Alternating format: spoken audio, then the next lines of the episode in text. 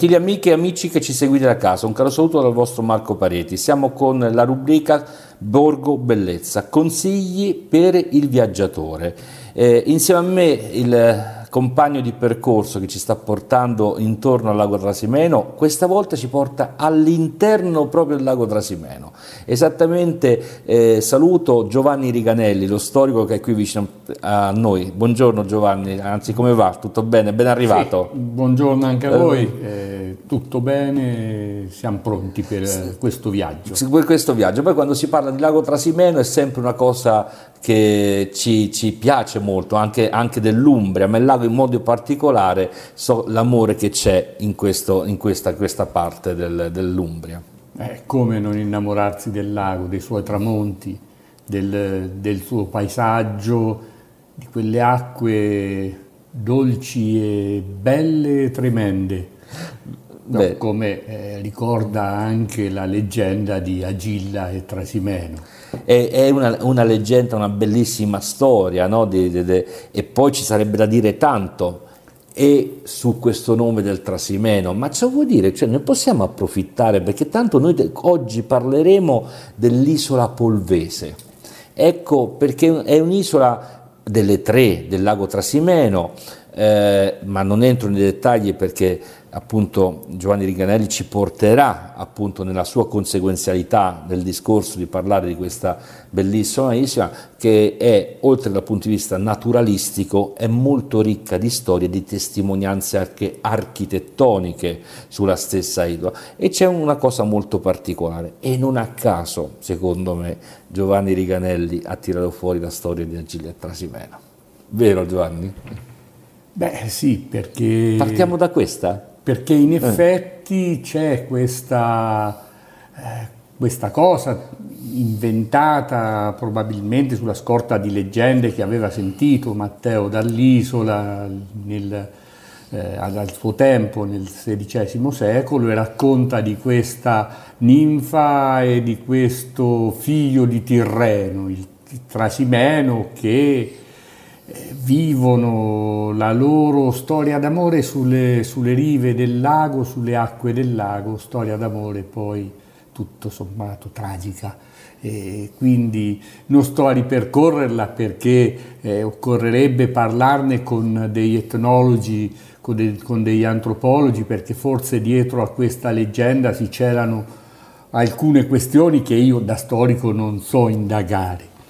Invece si può indagare benissimo il nome di Trasimeno, ecco, ecco. che compare per la prima volta nella tabula Cortonensis, uno scritto su, tavola di, ta, su una tavola di bronzo in cui il Trasimeno è, de, è individuato nella locuzione Keltnei Tarzmina, ovvero lago che si sta prosciugando. Ci preoccupiamo tanto del prosciugamento del lago, e già gli Etruschi nel terzo secolo avanti Cristo, quarto terzo secolo, lo indicavano appunto come lago che si sta prosciugando. Ancora non è stato prosciugato, e questo è un bene per tutti.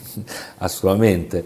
Una delle caratteristiche appunto di, di, di questa tavola, appunto eh, come facevi riferimento, che adesso si trova, è stata, perché è stata trovata eh, nei pressi di uno scavo intorno a, a Cortona verso Camucia, e poi portata da questo muratore a Castiglion Fiorentino e poi recuperata in maniera rocambolesca, ma adesso senza che entriamo nella storia. Di questi eh, praticamente sette pezzi ritrovati di questa tavola quasi spezzata, appunto perché era fatta in metallo eh, particolare, dove manca un pezzo, e si può ammirare questa tavola nella sua composizione presso il Museo Archeologico appunto di, di Cortona, no?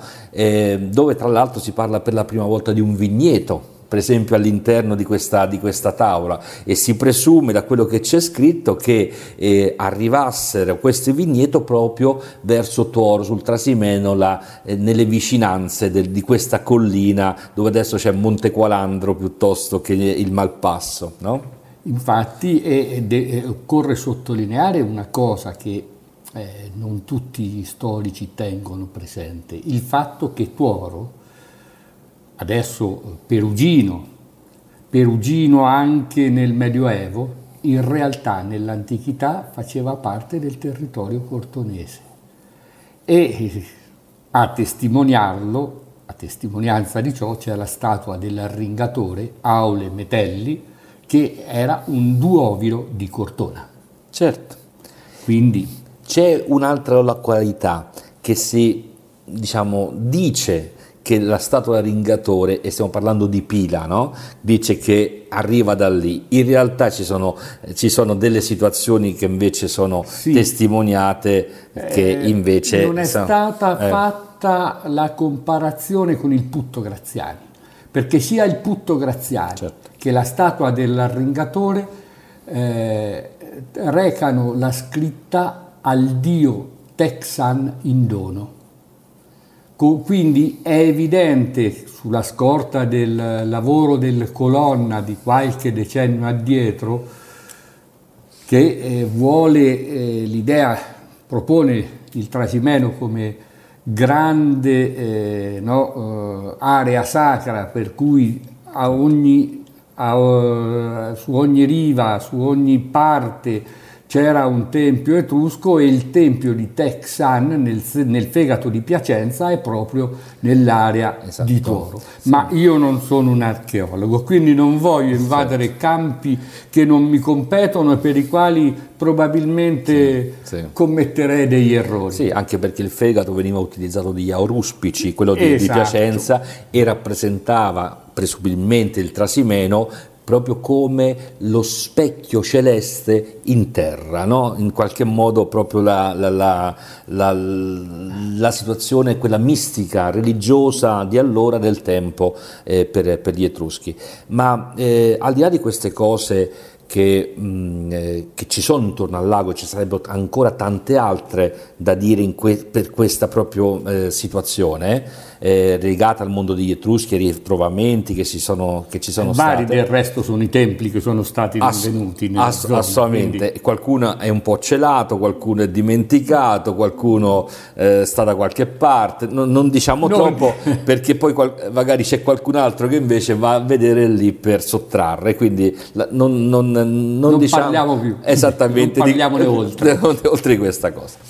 Eh, Invece torniamo all'argomento che volevamo parlare oggi, l'isola Polvese, questa isola molto particolare che ha subito, anzi subito, ha vissuto tanti eh, eh, episodi nella sua vita. Innanzitutto, Giovanni, possiamo partire dall'idea perché, perlomeno il presupposto ed ipotesi, perché si chiama Polvese, la derivazione di questo nome da dove arriva?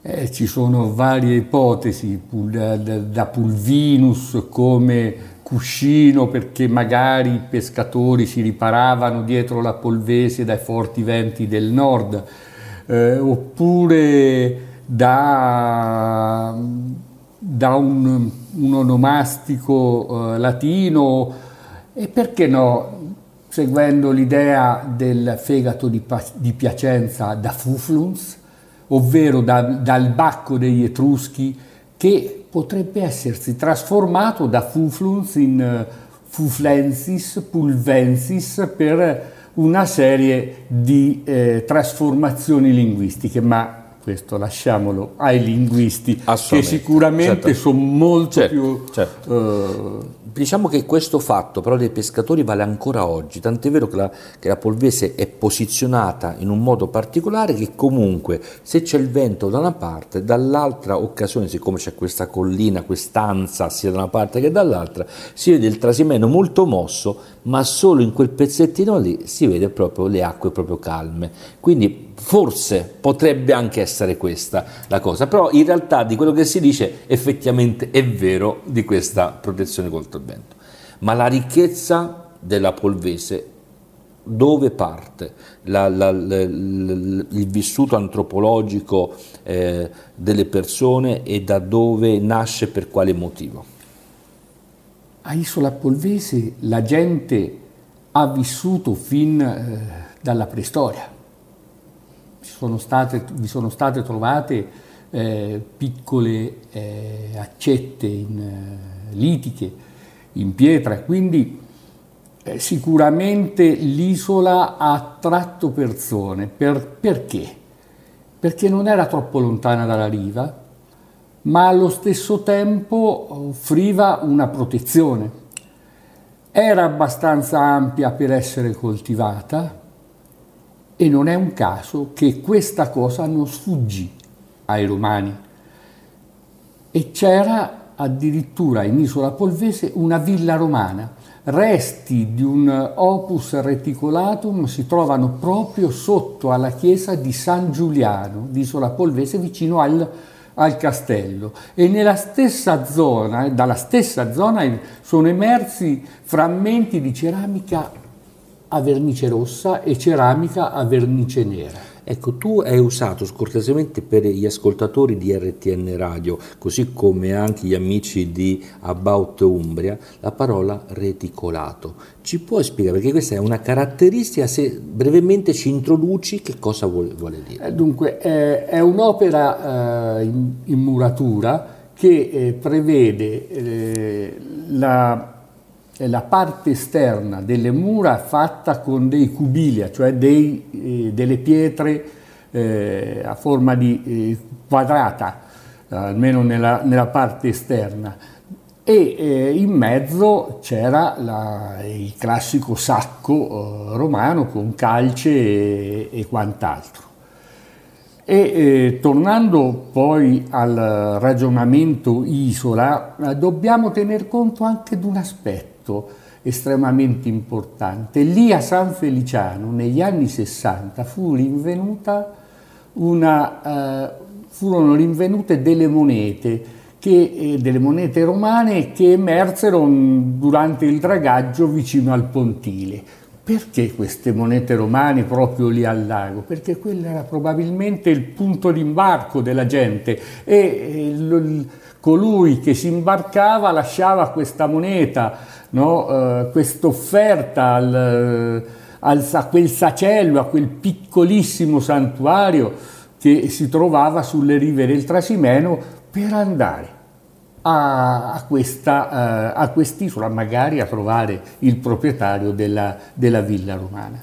E che sia stata una uh, realtà viva lo dimostra il fatto che eh, al suo interno c'era un'antichissima pieve, la pieve di San Secondo, di cui rimangono ancora le vestigia, trasformata poi in monastero, è vero, ma rimane la cripta, che è sicuramente ascrivibile ad un periodo che rimonta il secolo decimo, se non addirittura precedente.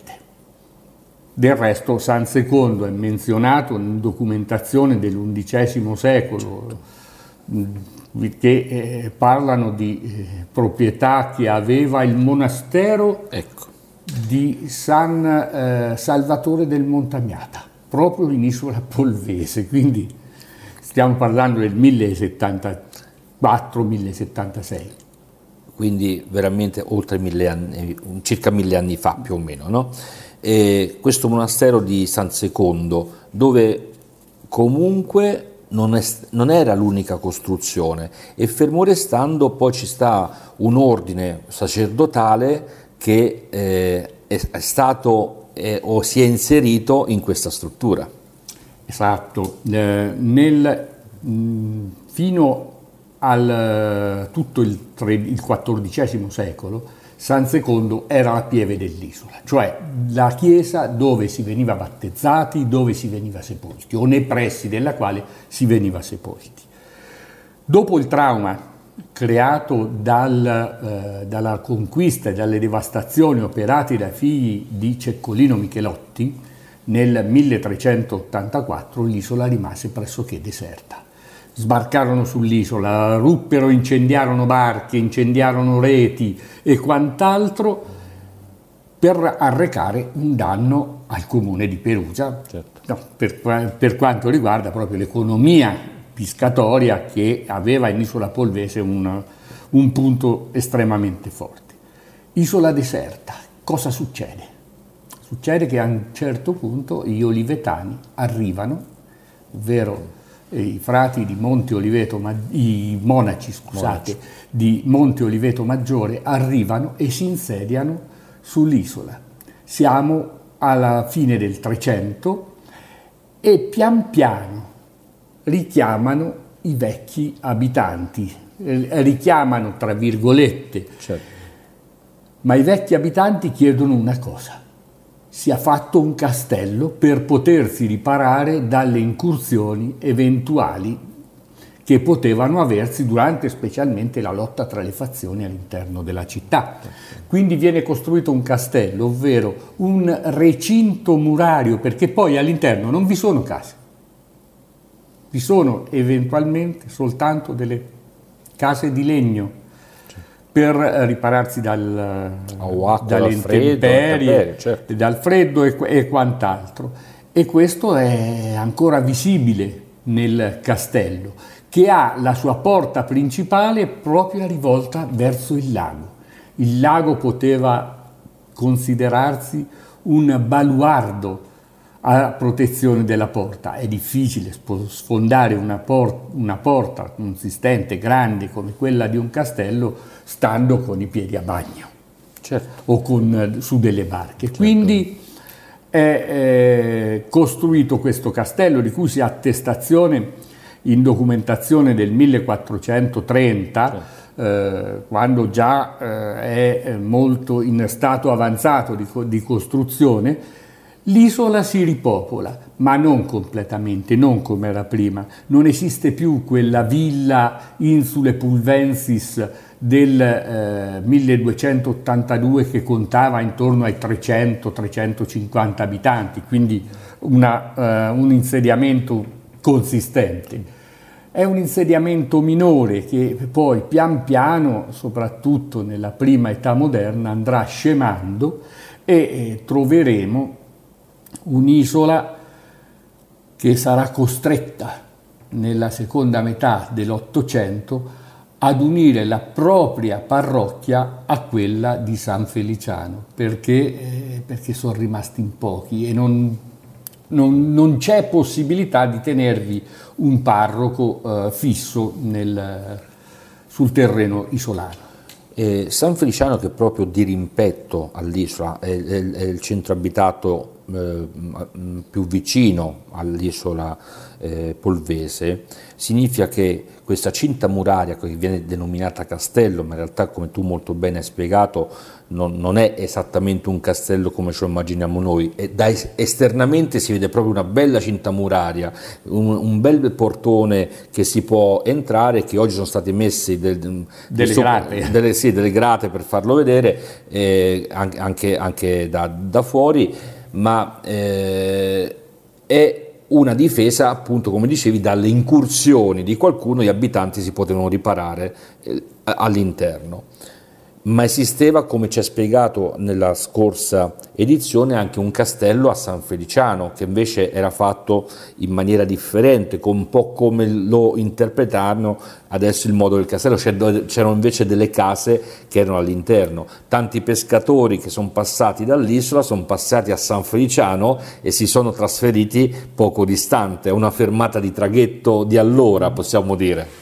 Sì, in effetti è questo, e il legame tra uh, San Feliciano e Isola Polvese è eh, talmente forte che nel milleduecentosettantotto, quando eh, gli isolani devono eleggere un proprio sindaco per rappresentarli a Perugia, non avendo consegnato il pesce dovuto durante il periodo di Quaresima, cosa fanno? Fanno un'assemblea in Villa Sancti Feliciani.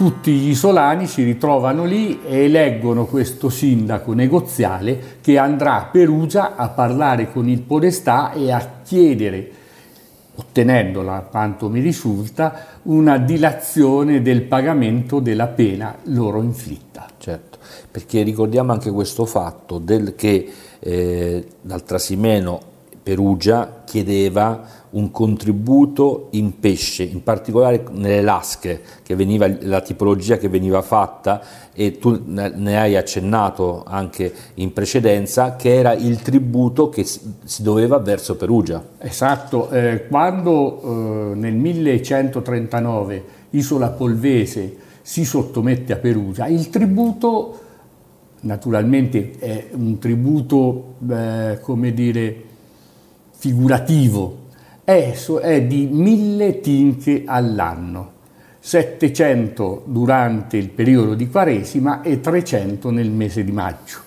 Poi però la, eh, i quantitativi di pesce sono sia di tinche che di lasche e anche anguille, perché eh, sappiamo perfettamente che dal Trasimeno venivano a Perugia varie, eh, quin, vari quintali di, di anguille, e annualmente si dovevano immettere nel Trasimeno cinquemila vannotti che i frati della penitenza andavano a prendere mm. a, uh, alla palude delle Chiane. Ecco, perché siamo... Li acquistavano, li portavano qua e li mettevano. Sì, un po' come succede anche al giorno di oggi, no? Che vengono messi degli avannotti all'interno, ma qui erano un pochino eh, all'interno delle Chiane, perché ancora le non, Chiane in quel momento lì erano appunto non bonificate. Non modificate, così collegavano con il mare, mentre certo. il Trasimeno in quel periodo non era collegato al mare, non aveva un emissario che portava le sue acque come ora sì. al Caina e dal esatto. Caina al Nestore, dal Nestore al Tevere, dal Tevere. Ma questo lo raccontiamo, Ma questo lo racconteremo, lo, lo racconteremo in un altro, in un altro momento, esattamente.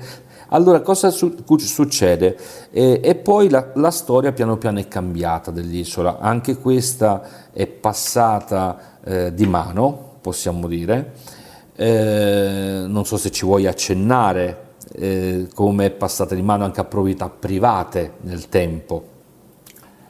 Eh, la, il fatto è che eh, Isola Polvese è diventata una proprietà della famiglia Cesaroni e poi di altre Eh, di altre famiglie e eh, addirittura è passata non solo di proprietà, ma se consideriamo che eh, l'Episcopato unisce la parrocchia di San Secondo a quella di San Feliciano, non riusciamo a comprendere perché Isola Polvese oggi sì, fa del comune, parte di, del comune di, di Castiglione del Lago. Oh.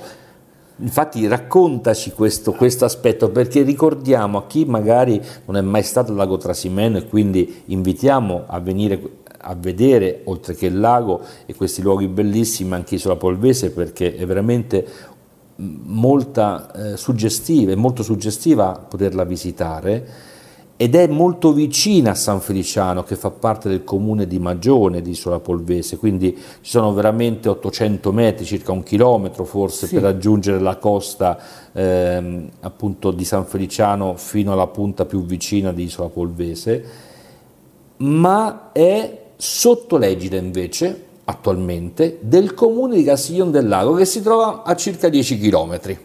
Più, là, sì, più, o meno, più o meno, più o meno a dieci chilometri. Cosa è successo? Perché questa cosa, Giovanni? Ce lo racconti a chi ci sta ascoltando?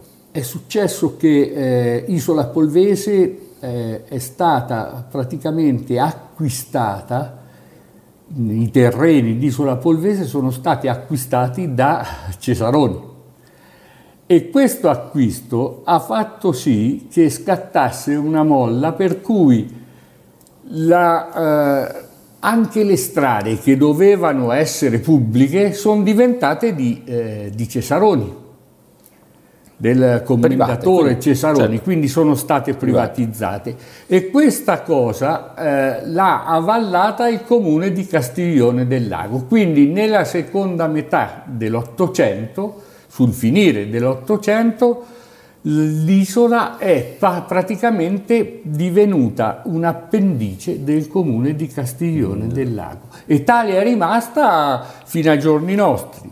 finché passando di proprietario in proprietario fino ad essere acquistata sì. dalla provincia di Perugia nel millenovecentosettantatré. Che attualmente è ancora la proprietaria. È ancora no? la proprietaria. Che l'aveva presa da, da Citterio in precedenza, eccetera, eccetera. Eccetera, eccetera. eccetera. Sì, no? se stiamo a tutte fare le famiglie tutta, che sono tutte passate. le famiglie okay. che sono passate. Ecco, quindi c'è sta questa cosa un po' particolare, no? che, che è stata vissuta.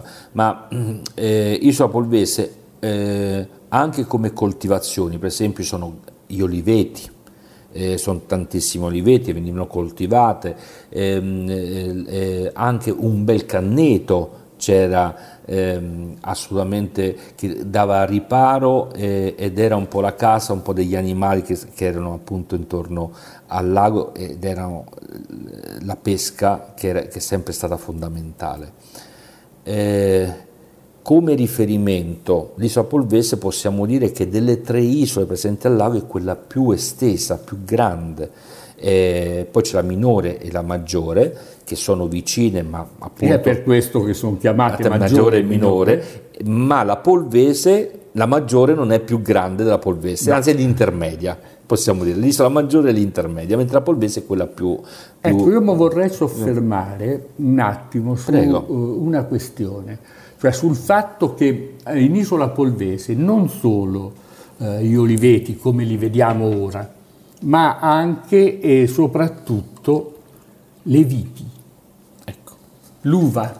In Isola Polvese nel mille, a partire dal milleduecentosettantasei si impiantano eh, viti, Eh, come dicevamo l'altra volta, per la salute degli uomini, e certo. quoniam vinum letificat corominum, no? certo. E c'è un altro aspetto ulteriore dell'economia. Isola Polvese, nella parte settentrionale, ha un bellissimo bosco che è eh, addirittura Vero. Eh, secolare, e lì venivano allevati dei conigli, tant'è che nel milleduecentosettantanove, nello statuto cittadino di, della città di Perugia, si dice espressamente che non potevano, non potevano tenersi sull'isola i murilegos, cioè i mangiatori di topi, ovvero i gatti, perché eh, c'erano questi allevamenti di conigli, di conigli e avrebbero infastidito questa... Eh, questa eh. fauna, no? Questi, sì, sì. queste cose.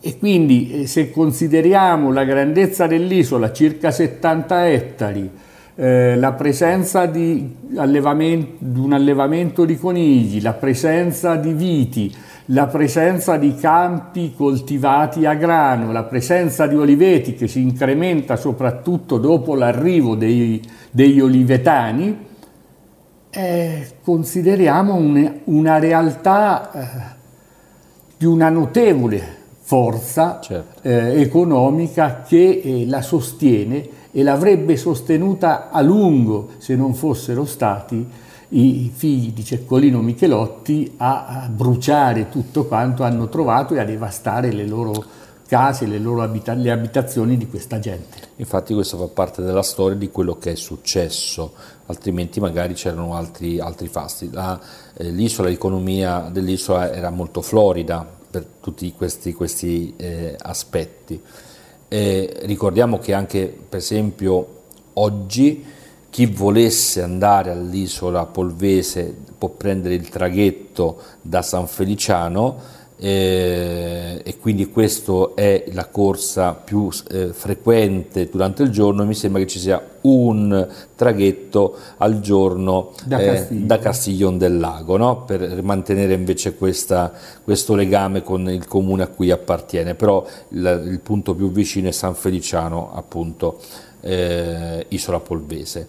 Eh, ci sono delle altre strutture che sono state fatte successivamente, cioè, ci sono delle proprietà, da, da chi è venuto tra l'Ottocento e il Novecento ha fatto prima le costruzioni con queste case tipiche del periodo, con delle, anche con degli annessi vicini che sono utilizzate oggi al ristorante, eh, a ostello, eh, ad accoglimento, quindi ci sono varie, eh, varie un paio di, di, di, di mh, attività ricettive breve, eh, per poi trascorrere, se uno volesse, eh, sia per mangiare che anche per dormire all'isola. Quindi anche l'isola ha la sua storia da raccontare e può essere testimoniata anche da tanti viaggiatori che volessero avvicinarsi, perché eh, spesso l'isola è anche eh, diciamo, eh, location eh, per poter fare delle manifestazioni eh, importanti, quindi è un'isola abbastanza, eh, abbastanza così eh, viva. Ma ci eh, vuoi un po', parlando, chiudendo prima del nostro saluto, dell'isola Polvese, dirci un tuo messaggio, una tua, un tuo racconto, un tuo aneddoto in modo particolare che ti ha sempre colpito pensando all'isola Polvese?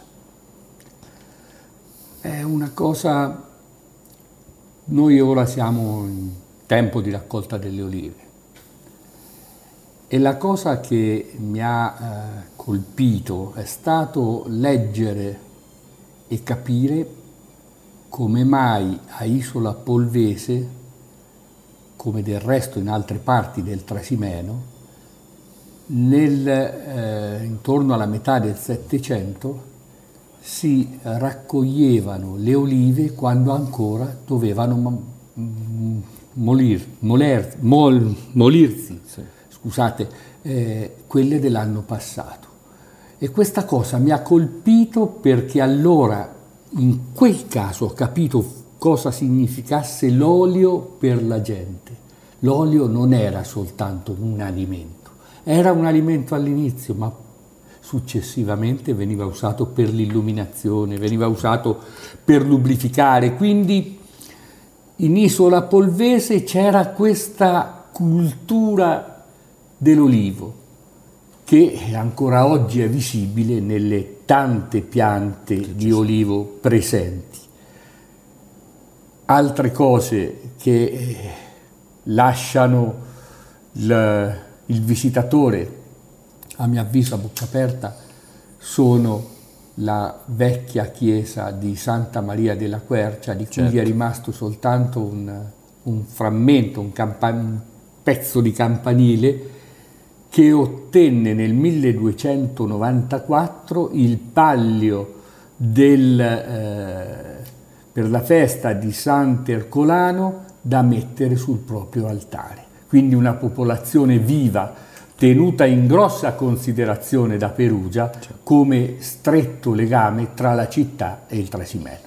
Bellissimo. Grazie a Giovanni Riganelli che ci regala sempre delle bellissime storie, in questo caso proprio legata all'isola Polvese, appunto una delle tre isole del, del lago Trasimeno, vicina a San Feliciano, ma che appartiene, ricordiamo, al comune di Castiglione del Lago. Eh, grazie veramente eh, per questo racconto e questa testimonianza, e quindi dal vostro Marco Pareti un caro saluto per questa rubrica Borgo Bellezza, eh, consigli per il viaggiatore, e un caro saluto al nostro amico appunto Giovanni Riganelli, perché sempre ci diverte, ci carezza l'animo con i suoi racconti. Grazie, grazie Giovanni. Eh? Grazie a voi. Allora, ciao a tutti, allora alla prossima, a presto. Ah, parleremo di...